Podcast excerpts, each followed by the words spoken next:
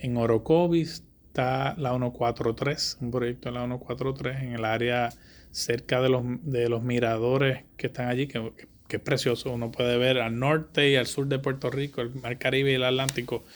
Y en la 143 había un deslizamiento de gran envergadura, envergadura de Fiona, eh, que ya está bien avanzado, una situación complicada porque básicamente todas las tardes llueve y se complica para, para, el método de construcción que nosotros teníamos y básicamente hicimos una represa. Si uno ve la foto, eh, se, hace el depósito de, del material de relleno y se estaba recubriendo con hormigón para asegurarnos de verdad de que esa lluvia básicamente diaria no, lo, no afectara. Estamos próximos ya a abrir el tránsito, culminar ese proyecto.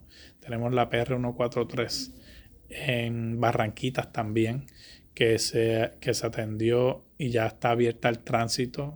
Falta a, ah, unas situaciones que tenemos que atender eh, para entonces finalizar el proyecto en su totalidad y ya ¿verdad? tenerlo. Pero lo importante allí es que está abierto al tránsito. Los ciudadanos ya no tienen que dar la vuelta que tenían que dar el desvío anteriormente.